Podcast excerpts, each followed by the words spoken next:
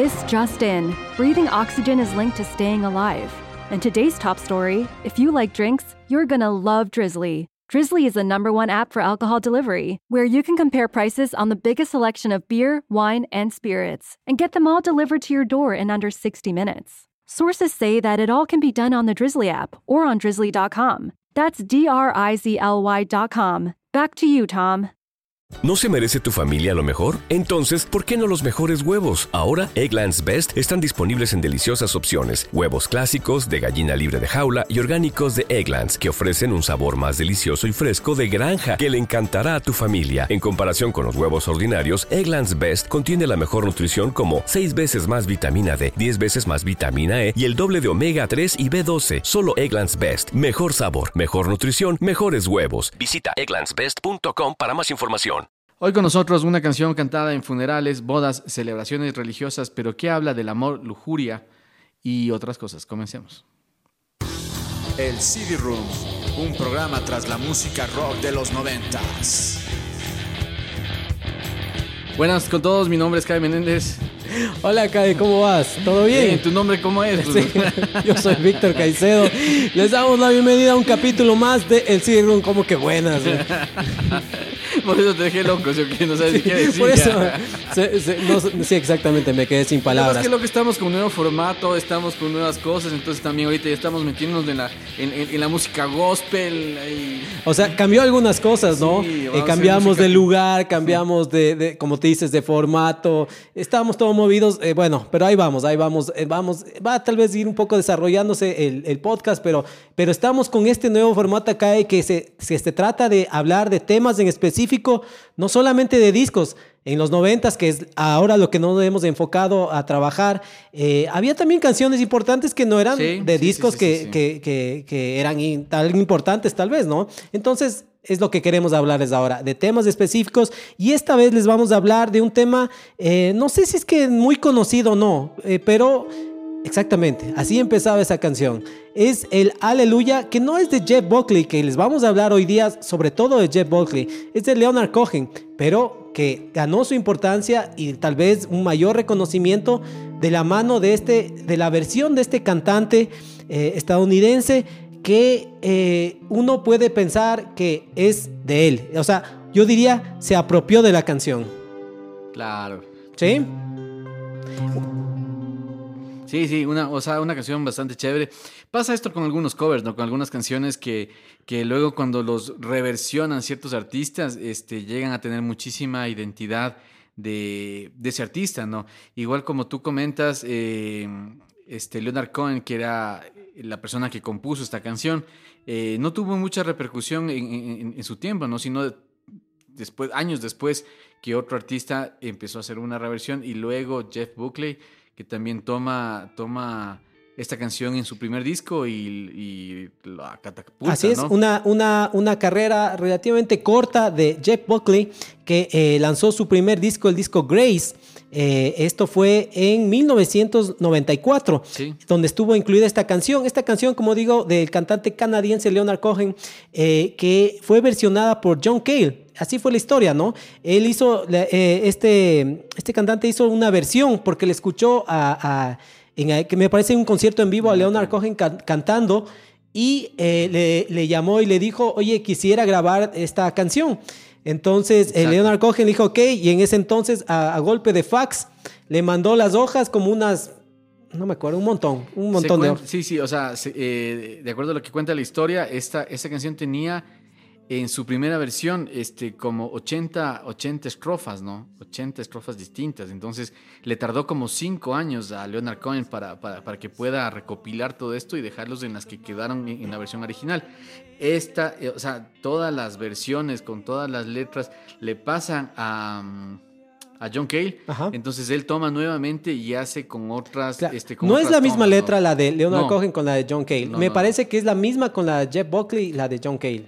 Eh, sí, creo. Sí, sí, sí. La de John Cale este, es exactamente con la Eh, de. que, la que de hecho, eh, si se escucha la canción originalmente, es bastante diferente, digamos, ¿no? Claro, Leonard Cohen lo hace de otra manera el tema y John Cale le hace ya, dice él tiene algunas versiones, pero la que más le pegó es a piano y voz.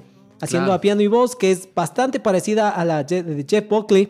Y Jeff Buckley, en cambio, escuchó la grabación de John Kay, le gustó la canción, la comenzó a tocar en, en- en- vivo eh, cuando estaba trabajando para su primer disco y veía que la respuesta de la gente era como positiva, ¿no? Los que le escuchaban tocar.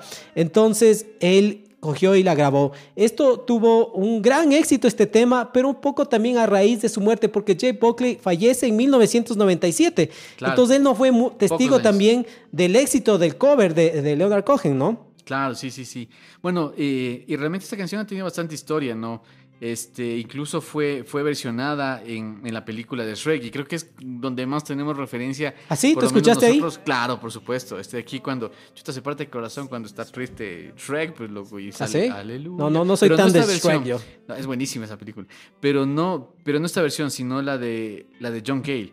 Ahí aparece. Sí, pero también, eh, es- eh, a ver, es la de John Kay la que sale en la película, pero en la, película, banda sí. sonora es otra versión inclusive, de otro, de otro ah, cantante. Sí, sí, creo, cierto, cierto. Sí. tienes toda la razón. Sí. Entonces, eh, bueno, es una canción también versionada un montón de veces de artistas, me acuerdo hasta Bon Jovi que lo había hecho, pero eh, es la de Jeff Buckley la que realmente eh, pega, digamos, ¿no? Sí, la que, la que, la que le da 90s, ¿no? este alcance, porque ni siquiera, digamos, la versión de, de, de- de Leonard Cohen es, es como conocida, sino que todo esto que fueron versionando hizo que la canción eh, sea tal vez una de las más eh, famosas, como tú lo mencionaste al inicio del capítulo. O sea, claro, eh, a veces en funerales, sobre todo, a veces he escuchado Claro. eh, que tocan el tema. eh, entonces es, es- es en ese sentido bien conocida. Ahora, que sepamos bien la historia y todo eso tal vez no, pero sí se había escuchado muchas veces esta canción, ¿no? Claro, sí, por supuesto, más que nada, como te O sea, realmente esta canción, yo creo que por el contexto, por, por, por, por el nombre de la canción, por el coro que es Aleluya, Aleluya tiene una, una connotación mucho más religiosa, ¿no? Entonces... Ah, pero este, aleluya es una exclamación de júbilo que está en la Biblia, es una expresión Exacto. hebrea, ¿no? Exactamente. Entonces, o sea, desde ahí tú ya tomas y muchas y muchas iglesias cristianas católicas este, este, toman esta canción también, ¿no? Como parte de su repertorio cuando cantan alabanzas a Dios. A ver, esta, esta canción, eh, como lo mencionaste, o sea, no es una canción religiosa, ¿sí? O sea, es, eh, eh, ahí, ahí puede haber a veces el conflicto que tiene la gente eh, religiosa que dice, sí, es como, la ocupa, digamos, en cambio la gente no laica, algo así, que diga, no, esta canción no es eh, religiosa, ¿no? Suele pasar eso.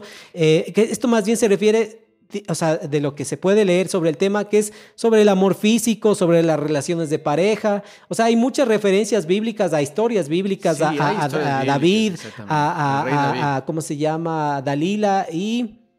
Y Sansón. Sí, entonces hay muchas eh, historias, digamos, que mete ahí Leonard Cohen en este tema, pero que no, no es netamente una canción religiosa, ¿no? O sea, para mí sí es religiosa. y ¿Sí? Sí, tiene- sí, sí, sí. y o sea, ya haciéndole connotación al tema de la Biblia y que está expresamente citado en alguna de las estrofas, este, habla, habla de esta relación que tuvo el rey David. El rey David que en sí, en la historia eh, este, de la religión, eh, es el que peleó de joven contra Goliat, David y Goliat, una historia muy, muy conocida.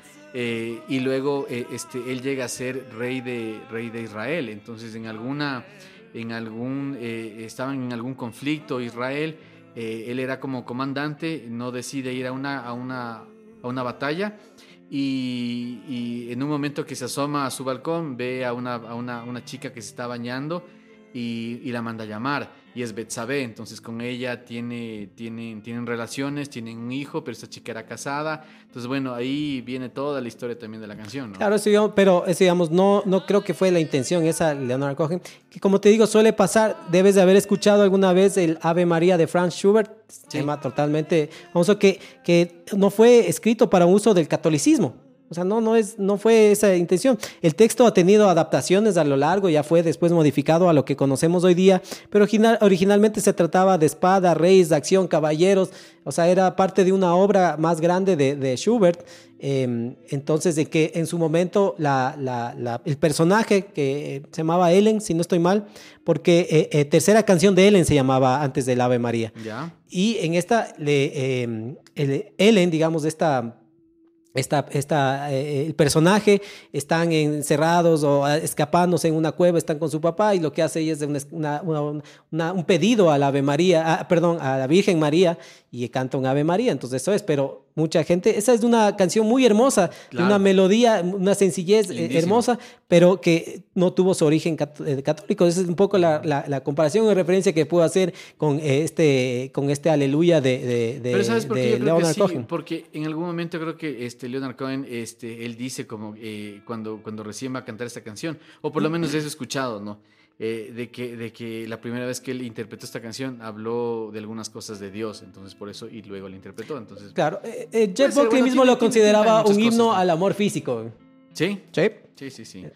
Pero bueno, sí, eh, bueno, realmente eh, hablando un poco más de... de, de J- eh, de- Pero, pero más bien de este Buckley. tema, este tema, por ejemplo, no fue un sencillo de su disco. Ah, claro, no. No, no, o sea, no fue considerado como un Grace sencillo. fue la canción, ¿no? Sí, que es el nombre del disco y todo. disco. Eh, por eso digo, si, si uno ve, no fue lanzado como sencillo, sino después de 10 años, en el 2007, a los 10 años de la muerte de Jeff Buckley.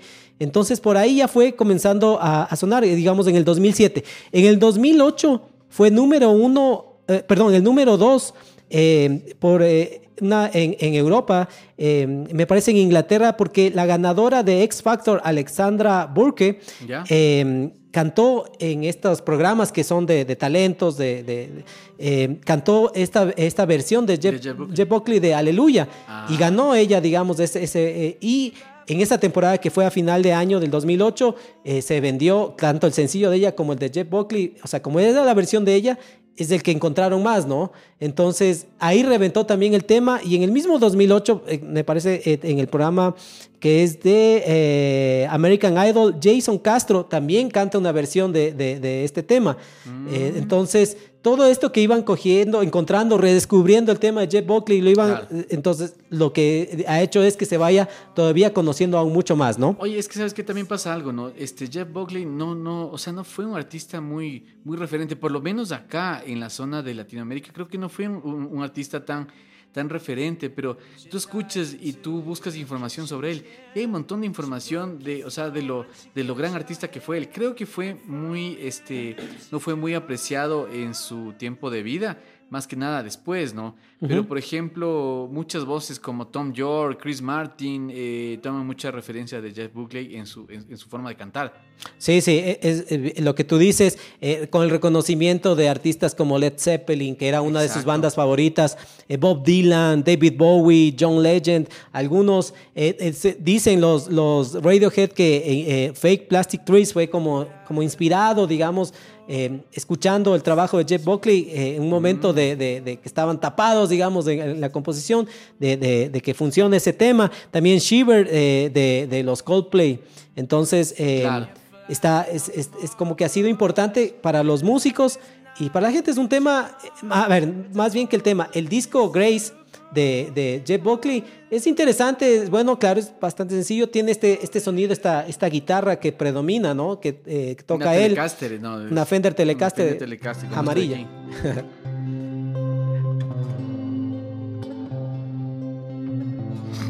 Lindo, güey. Y, y ahora que mencionas eso de la guitarra, Matt Bellamy, otro de los músicos que se ha sentido También, la influencia de Jeff Buckley, él se compró esta guitarra con la que tocó este tema, este disco el Grace, es una, como digo, una Fender Telecaster amarilla, se, se garantizó de que sea la guitarra propiamente y dijo, no la, no la tengo para guardarla, para ponerle una pared, sino para ponerla a trabajar. Con esto voy a hacer el siguiente disco, o sea, para ocuparla, ¿no? A, esta, a esta guitarra de Jeff Buckley. Entonces, claro, muchos músicos han sentido importante el disco de, de- de- De el trabajo, el poco trabajo, digamos, que llegó a hacer. Claro, porque realmente solo sacó un disco, ¿no? Él estaba trabajando. Y de ahí tiene en uno de demos de- disco, sí. Exacto. O sea, él estaba trabajando en su segundo disco, pero, pero o sea, eh, le cogió una trágica muerte. eh, de lo que entiendo, se ahogó nadando, ¿no? Ajá. A ver, él estaba, de la él muerte, ¿no? sí, él estaba trabajando en su segundo disco. Entonces deciden irse a, a Tennessee, a, perdón, a Memphis, a Memphis a hacer allá la grabación del disco. Entonces él estaba ahí y me parece que los músicos con los que estaba grabando pues quedaron en llegar y él adelantó, llegó primero, se fue con un amigo algo a este río, al río Wolf y eh, eh, él lo que dijo, bueno, lo que hizo es meterse con ropa, con bota y todos, a- eh, con- o sea, vestido al, al- río y al parecer un- una embarcación, algo que pasó por ahí cerca, provo- provocó una ola, digamos, que, que, lo que hizo es como, digamos, tragarle, ¿no? Esta ola se cogió, le, le, le, le- envolvió y le, y le jaló, digamos, para adentro, para el agua. Entonces, esta persona que estaba con él dice, sí, como este barco vino, creo que algo, las luces, yo moví algunas cosas y al rato que recé ver ya no había, ya no estaba él. Ya no, ya no lo encontré y su cuerpo fue encontrado como a los cinco días. No tenía rastros de, de- de- alcohol, de drogas en la sangre. eh, no, no ha sido catalogado como un suicidio, como un asesinato, sino realmente como una muerte accidental, ¿no? Claro. O sea, bien, como un poco absurda, digamos, ¿no? De, de- de- de entender. Claro. A ver, a ver cómo mismo fue que pasó una embarcación, Exacto, le tragó sí, y sí. desapareció. No y a los cinco días apareció el cadáver. Entonces, sí, una, una muerte repentina. Tenía 30 años al momento de, de fallecer. Al parecer, mucho talento todavía por entregar, por dar. Claro.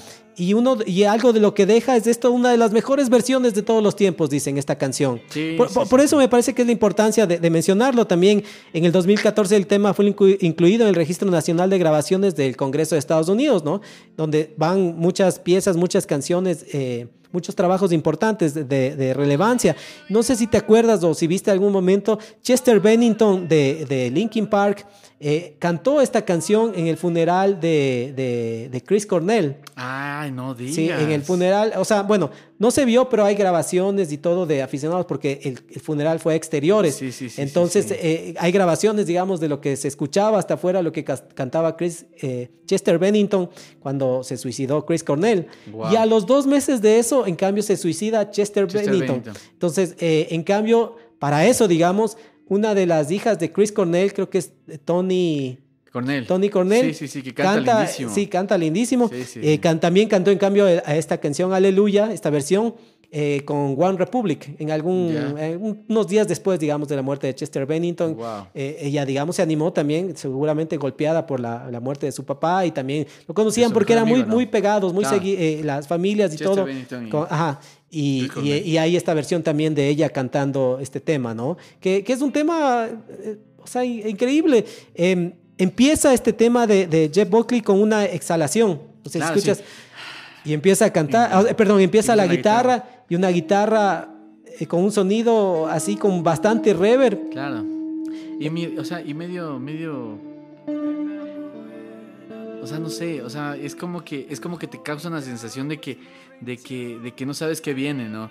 Y, y escucharle solamente la increíble voz que tiene Jeff Buckley, que tenía Jeff Buckley con, con, con- con su guitarra solo, es, es bastante conmovedor esta, esta versión. Podríamos decir que entonces uno le puede dar, digamos, el uso que, que- que crea, ¿no? Como decimos, hay mucha gente que lo utiliza en cuestiones religiosas, en, en funerales, Sí, en bodas, en eventos, eh, eh, y que se siente conmovida, topada por esta, esta versión, esta manera en la que canta Jeff Buckley, que la verdad, o sea, hay que escucharla para, para Sí, saber que se está transmitiendo mucho ahí, ¿no? Es lindo, Y, lindo, y- lindo y por ejemplo, yo ahora en este tiempo que hemos, hay que aceptar que creo que tanto tú como yo no ubicábamos mucho a Jeff Buckley. Claro, por supuesto. Con esto de- del CD Room hemos tenido gente que nos, oye, ¿por qué no hablan del Grace, de Jeff Buckley y todo eso? Y claro, el, el tema eh, ya ahora, estos tiempos, el más destacado es Aleluya.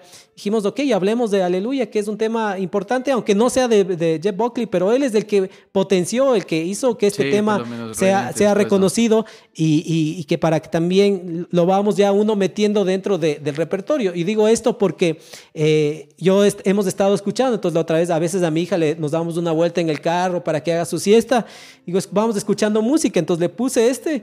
Y con esta canción cayó de una. Entonces ahora cada vez que hacemos la siesta, aleluya. ponme aleluya. Para, entonces nos podemos, vamos escuchando aleluya y ella eh, se, No, se es duerme, una canción ¿no? muy bonita realmente. Y para, o sea, para escucharla así tranquilamente, eh, o sea, te transmite muchísimo. Es- es bien Sí, sí, o sea, digo, este, este cantante, Jeff Buckley, debe tener algo que es eso, ¿no? Digamos, aquí te digo a mis hijos de mi casa, pon el a- aleluya y, y esto de Jeff Buckley, cómo es la historia y cuéntanos, o sea, ya se ha vuelto parte también de, de- en mi casa. De, de- de- de un tema de conversación, de historia, de escuchar la música. Eh, entonces, sí, haga- hagan eso también. Si es que no han tenido la oportunidad de escuchar, de, de- de apropiarse de este tema, pues es una buena oportunidad, ¿no? De que ya saben algo más o menos cómo es la historia, cómo vino el tema, qué pasó con Jeff Buckley. Claro. Y, y- y eso tal vez inclusive le da mayor relevancia a, a esto, ¿no? A, a, su historia trágica, porque murió joven, eh, teniendo todavía mucho trabajo por hacer, ¿no? Sí, realmente, o sea, realmente sí es que mucha, muchas personas, muchos artistas dicen que eh, se terminó muy rápido la carrera de él porque tiene un potencial increíble. Así es. Entonces, eso es lo que les podemos contar. Escuchen el disco Grace de... Eh, de Jet, Buckley, y ahí está este grandioso tema. Si quieren también escuchen las versiones de John Cale, de, de Leonard Cohen. Me da la impresión que les va a gustar más de este, porque esta es una versión espectacular. Eso es todo, Cae. Nos despedimos y nos vemos en un próximo capítulo. Adiós, gente.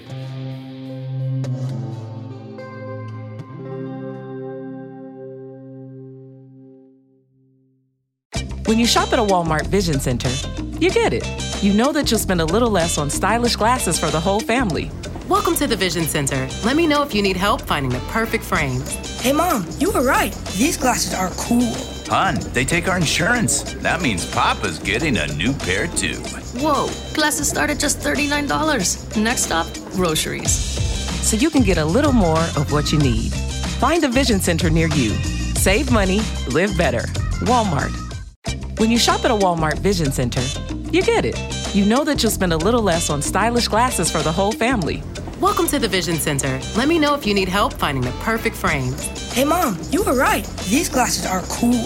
Hon, they take our insurance. That means Papa's getting a new pair too. Whoa, glasses start at just $39. Next stop, groceries. So you can get a little more of what you need. Find a Vision Center near you. Save money, live better. Walmart.